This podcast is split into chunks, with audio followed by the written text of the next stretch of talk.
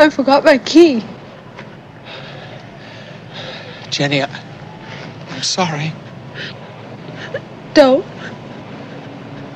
Love means never having to say you're sorry.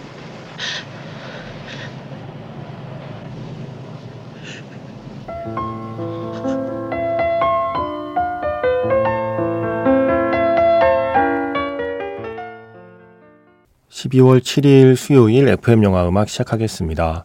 저는 김세윤이고요. 오늘 오프닝은 그 유명한 대사죠. 1970년 작품 영화 러브스토리의 한 장면. 사랑은 미안하다고 말하는 게 아니야 라고 이야기하는 순간이었습니다. 제니가 올리버에게 했던 한마디죠. 나중에 올리버가 자신의 아버지에게 이 얘기를 똑같이 되풀이하게 되잖아요. 사랑은 미안하다고 말하는 게 아니야. Love means never having to say you're sorry 라는 그 명대사를 들려드렸습니다. 이어진 곡은 러브스토리의 테마 프란시스 레이의 스코어였습니다. 새벽에 축구 끝나고 나서 눈이 오더라고요. 지난번 포르투갈전 끝나고도 새벽에 눈이 왔었는데 묘해요. 한국전이 끝나면 눈이 오더라고요. 제가 있는 곳에는 그랬습니다. 서울에서는 그랬거든요. 아마 눈 오는 장면 보면 어떤 분은 러브레터를 떠올리시고 어떤 분은 러브스토리를 떠올리시고 뭐 저마다 떠올리는 영화는 다르겠죠. 하지만 눈 때문에 고른 장면은 아니에요. 선수들이 자꾸 인터뷰에서 이렇게 죄인처럼 무슨 대역죄인처럼 자꾸 죄송하다고 그래서 그 말을 하고 싶었습니다. 사랑은 미안하다고 말하는 게 아닙니다. 네. 우리 서로에게 뭐 미안한 사이 아니잖아요. 그죠? 네. 수고하셨습니다. 덕분에 너무 재밌었습니다. 이번 월드컵의 엔딩은 브라질전이 아니었다고 생각해요. 이번 월드컵의 엔딩은 포르투갈전이었고 브라질전은 에필로그? 아니면 쿠키 영상? 예, 그죠? 쿠키 영상 정도로 하죠. 예. 진짜 엔딩은 포르투갈전이었다. 정말 근사한 해피엔딩이었다. 덕분에 아주 재밌고 또 가슴 쫄리는 시간을 보냈다. 그래서 고맙다는 말씀을 드리고 싶어서 이 장면을 들려드렸습니다. 인터뷰도 좀 웃으면서 하고 좀 경기도 웃으면서 하고 나중에 서울 올 때도 한국 올 때도 웃으면서 오고 그랬으면 좋겠어요. 네, 그런 마음을 담아서 고른 장면이었습니다. 아, 그리고 백승호 선수 골은 진짜 멋있었잖아요. 나중에 월드컵 끝나고 이번 대회 베스트 골 꼽을 때 저는 들어갈 것 같아요. 와, 그 중거리 슛은 지금까지 쭉 경기 봤지만 그 정도로 쭉쭉 뻗어나가는 그렇게 통쾌한 중거리 슛은 처음이 아니었나. 그리고 브라질 골키퍼 정말 잘하는 골키퍼인데 그 골키퍼가 이번 대회에서 먹은 첫 번째 골이라고 하잖아요. 그 전에 카메룬전에선 아마 다른 골키퍼가 출전했을 테니까 진정한 브라질의 골키퍼, 세계 최고의 골키퍼에게 첫 골을 뽑아낸 그런 경기로 기억을 하기로 했습니다. 저는 수고하셨습니다. 자, 문자번호 샵 8000번이고요. 짧게 보내시면 50원, 길게 보내시면 100원의 추가 정보 이용료가 붙습니다. 스마트 라디오 미니 어플은 무료이고요. 카카오톡 채널 FM 영화음악으로 사연과 신청곡 남겨두시면 됩니다.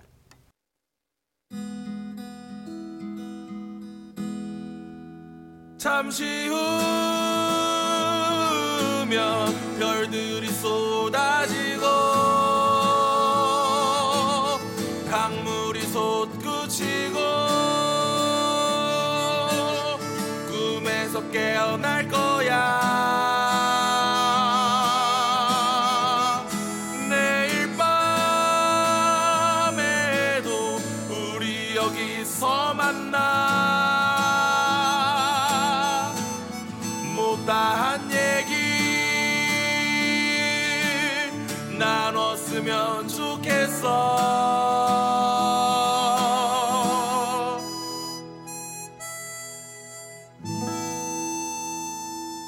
FM 영화음악 김세윤입니다.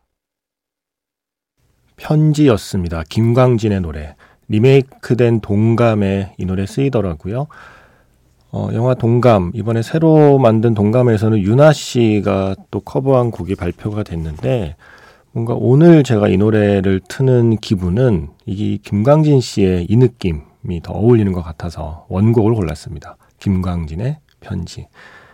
여기까지가 끝인가 보.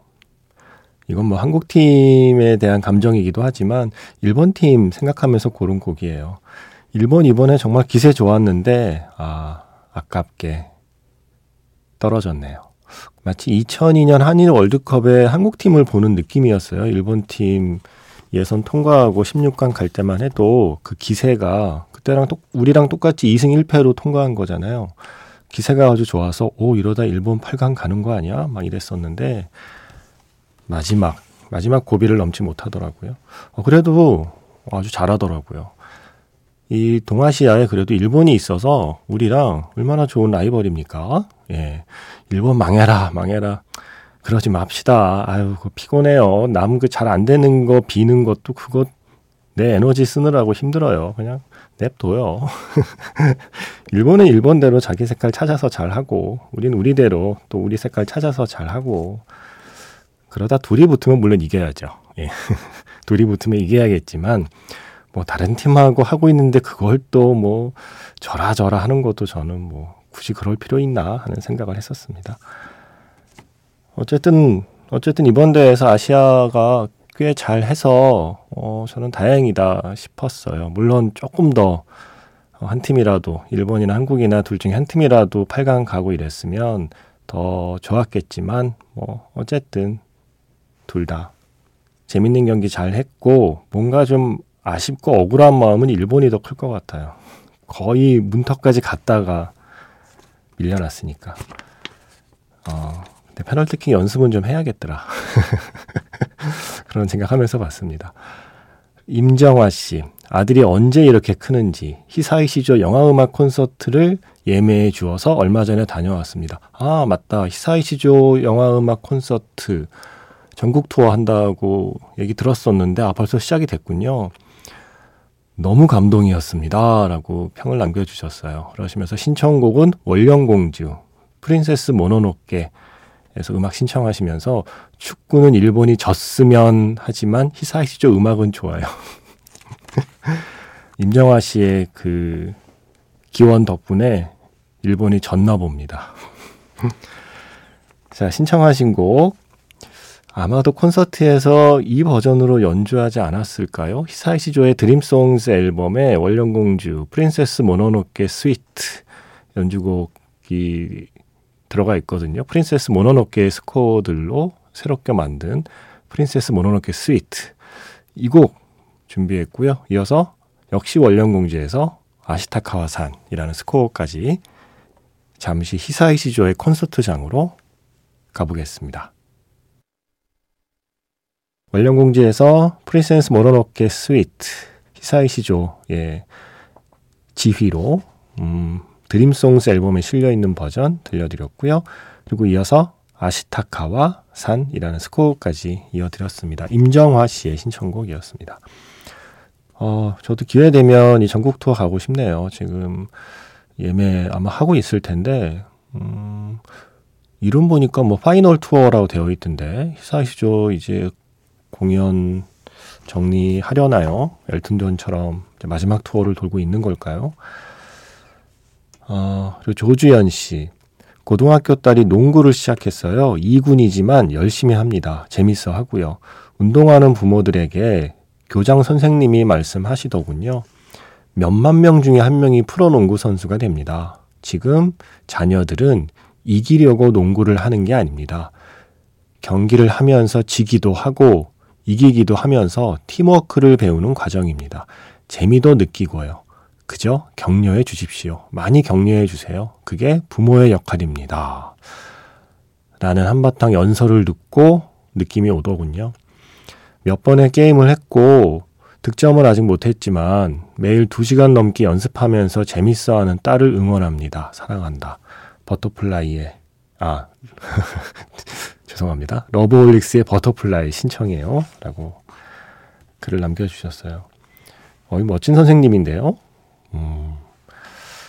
아이가 재밌어 하는 걸 계속 재밌어 하면서 할 수 있게 해주는 게 저는 되게 중요하다고 생각해요. 나이를 먹으면 먹을수록 점점 재미없는 일들이 많아지지 않나요? 예. 재미없지만 억지로 해야 되는 일들의 가짓수가 늘어나고 그 일을 해야 되는 시간도 늘어나는 게 결국 사는 과정인데 어릴 때라도 재밌는 시간이 좀이라도 더 있어야 되지 않을까요?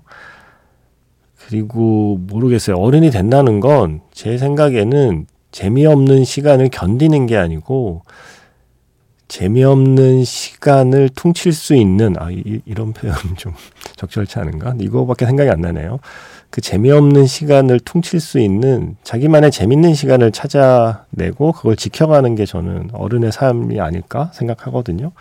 그런데 어른이 돼서도 내가 재밌어하는 걸 찾아서 그걸 계속 재밌게 그 시간을 즐기려면 어릴 때 해봐야 돼요. 그래야 내가 뭐 할 때 재밌는지 알죠. 내가 뭘 재밌어하는지를 알고 내가 뭘 해서 재밌을 때 그 재밌는 기분, 그 기분을 일단 알아야 한다고 생각합니다. 그래야 나중에 뭔가가 재미없다는 것도 알 수 있고 이 재미없는 걸 내가 계속 해야 되나라는 고민도 할 수 있고 그럼 내가 재밌는 건 뭘까도 할 수 있고 그게 꼭 직업이 아니라 그래도요. 뭐랄까요. 재미없는 시간으로 뭉친 근육을 재밌는 시간으로 풀어주는 느낌?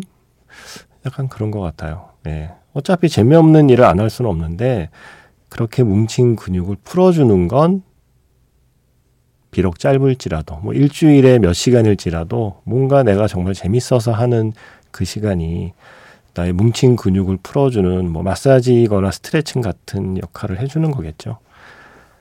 그래서 애들 재밌어 하는 거 웬만하면 재밌어 할 때 또 하게 해주는 게 저는 낫다고 생각합니다. 또 금방 실직 낼걸요. 예. 제 조카도 뭐 작년까지만 해도 야구 얘기만 하고 야구하더니 이번에 보니까 농구하고 있어요. 예. 야구는 이미 잊었더라고요. 그래서 어차피 또 오래 못 갈 수도 있으니까 지금 재밌어 하는 거, 재밌어 하는 모습을 지켜보면서 재밌어 하시면 될 것 같습니다. 예. 애도 없는 주제, 어디서 아는 척은. 자, 신청곡. 영화 국가대표에서 러브홀릭스의 버터플라이 준비했고요. 이 곡 들으면 자연스럽게 이 곡이 전 또 연상이 돼요. 원더풀 데이즈에서 이승열의 비상까지.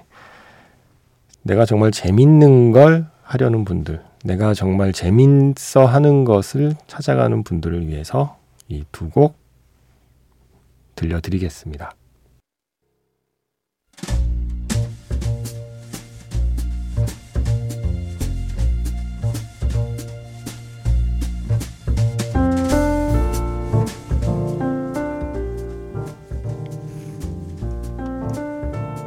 다시 꺼내보는 그 장면, 영화 자판기.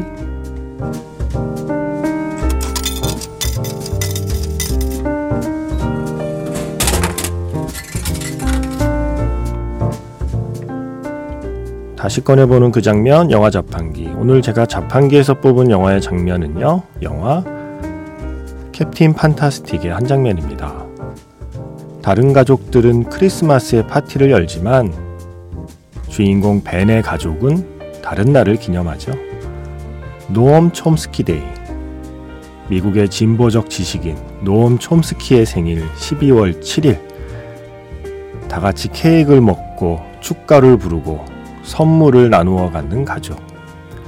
하지만 모두가 그날을 기념하고 싶은 건 아닌 것 같죠? On the plus side, mission free the food accomplished. Mission free the food. Top marks all around. Now, if you'd all do me a favor and close your eyes. You may open your eyes. Happy Noam Chomsky Day. But Noam was born on December 7th. Well, we're celebrating it today. Oh! Oh!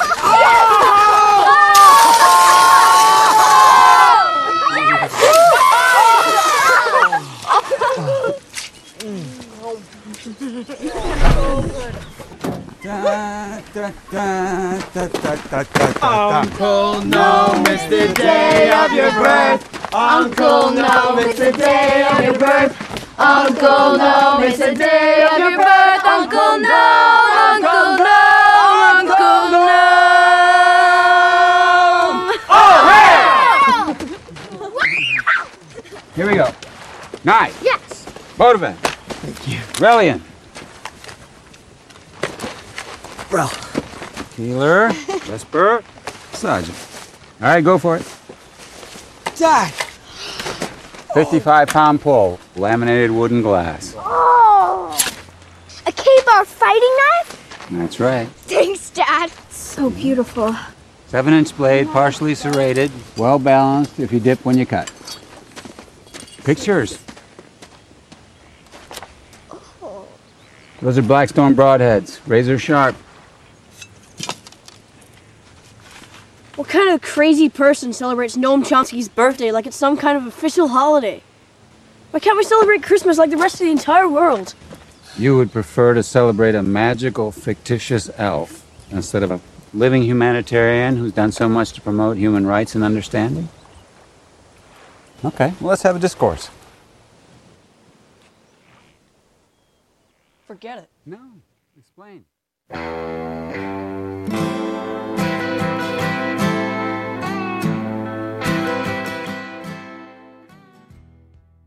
다시 꺼내보는 그 장면, 영화 자판기. 오늘 영화는요, 영화 캡틴 판타스틱에서 이 독특한 가족이 아무도 기념하지 않는 노움 촘스키의 생일을 기념하는 장면이었습니다. 이어서 들려드린 곡은 이스라엘 래쉬의 레인 플랜즈였습니다. 캡틴 판타스틱에 쓰인 노래죠. 바로 오늘이에요. 12월 7일이 노움 촘스키 데이입니다. 물론 영화에서는 12월 7일이 아닌 다른 날에 미리 이 노움 촘스키 데이를 축하하고는 있는데 영화 속에도 언급이 되지만 12월 7일이 바로 노움 촘스키의 생일이에요. 그래서 이날을 기념해요. 다들 좋아하는데 벤의 그 아들 중에 하나가 이 꼬마애가 이제 슬슬 반항심이 생기거든요. 아니 왜 우리는 달라? 우리 가족은 왜 달라? 남들처럼 크리스마스 기념하면 안 돼? 라고 얘기했더니 아빠가 그러잖아요. 허상에 불과한 요정을 축하하자고 그걸 기념하자고 세계의 인권과 지성에 기여한 노엄 촘스키를 기념하지 않고 라고 의아하다는 듯이 문제 제기를 하는 장면까지 들려드렸습니다. 노엄 촘스키는 언어학자지만 정치적인 발언 그리고 이 사회에 대한 비판적인 목소리를 내서 더 유명해진, 더 많이 알려진 그런 학자죠. 노엄 촘스키의 그 수많은 말 중에 제가 기억하는 거 하나만 말씀드리면 이런 거 있어요. 민주주의는 국민이 당사자가 아니라 방관자에 머무는 체제입니다. 일정한 시간적인 간격을 두고 국민은 투표권을 행사하며 지도자를 선택합니다. 이런 권리를 행사한 후에는 집에 얌전히 틀어박혀 있어야 합니다. 주어진 일에 열중하고 벌어들인 돈을 소비하고 텔레비전을 시청하며 요리나 하면서 지내야 합니다. 국가를 성가시게 굴어서는 안 됩니다. 바로 이런 것이 민주주의입니다. 라고 반어법을 사용해서 지금의 이 민주주의라고 불리우는 정치체제를 비판하고 있죠. 뭔가 뜨끔하지 않나요? 이런 말 들으면. 국가를 성가시게 해서는 안 되는 체제. 일정한 시간 간격을 두고 투표해서 지도자를, 총리를, 대통령을 뽑기만 하면 되는 거, 거기까지만 하기를 바라는 그 이상의 목소리를 내는 건 원치 않는 정치체제라는 그러한 비판을 하는 분이에요. 노움 촘스키. 바로 이런 분을 섬기는 독특한 가족의 이야기입니다. 캡틴 판타스틱. 이제 크리스마스 다가오는데 모두가 크리스마스 얘기하는데 나는 싫다. 크리스마스 나는 별로 감흥 없다. 왜 축하해야 돼? 하시는 분께 자신만의 기념일을 만드셔도 됩니다. 라는 뜻에서 이 영화를 골라봤습니다. 노움 촘스키의 생일을 기념하는 사람도 있는데 난 그냥 내가 기념하고 싶은 거 기념하면 되죠. 리나 씨가 신청해 주신 곡, 이 곡 좋더라고요. 드라마 거짓말. 아, 이거 언제적 드라마죠. 언제적이라는 말을 붙여놓고 그립다? 재밌게 봤는데 노희경 작가의 작품이었죠. 드라마 거짓말에 쓰이면서 한국에서도 크게 사랑받은 노래라고 하네요. 저 그땐 몰랐어요. 리나 씨의 신청곡 보고서 알았습니다. 크리스 리의 Love's Strange Way. 오늘 이 곡 마지막 곡으로 준비했습니다. 저는 내일 다시 인사드릴게요. 지금까지 FM영화음악, 저는 김세윤이었습니다.